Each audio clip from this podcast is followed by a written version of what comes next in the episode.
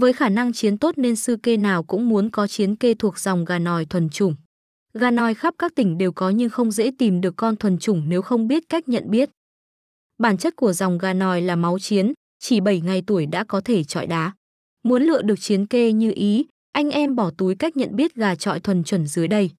Khi gà nòi nặng khoảng 1 kg chúng sẽ rụng lông, màu sắc da gần chuyển đỏ.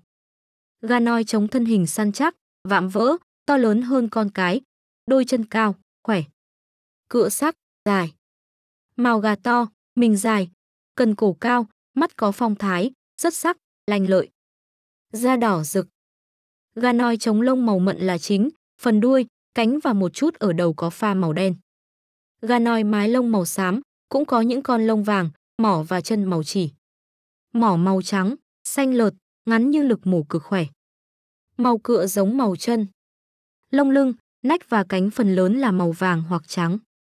Sức bền tốt, khỏe mạnh, ít bệnh.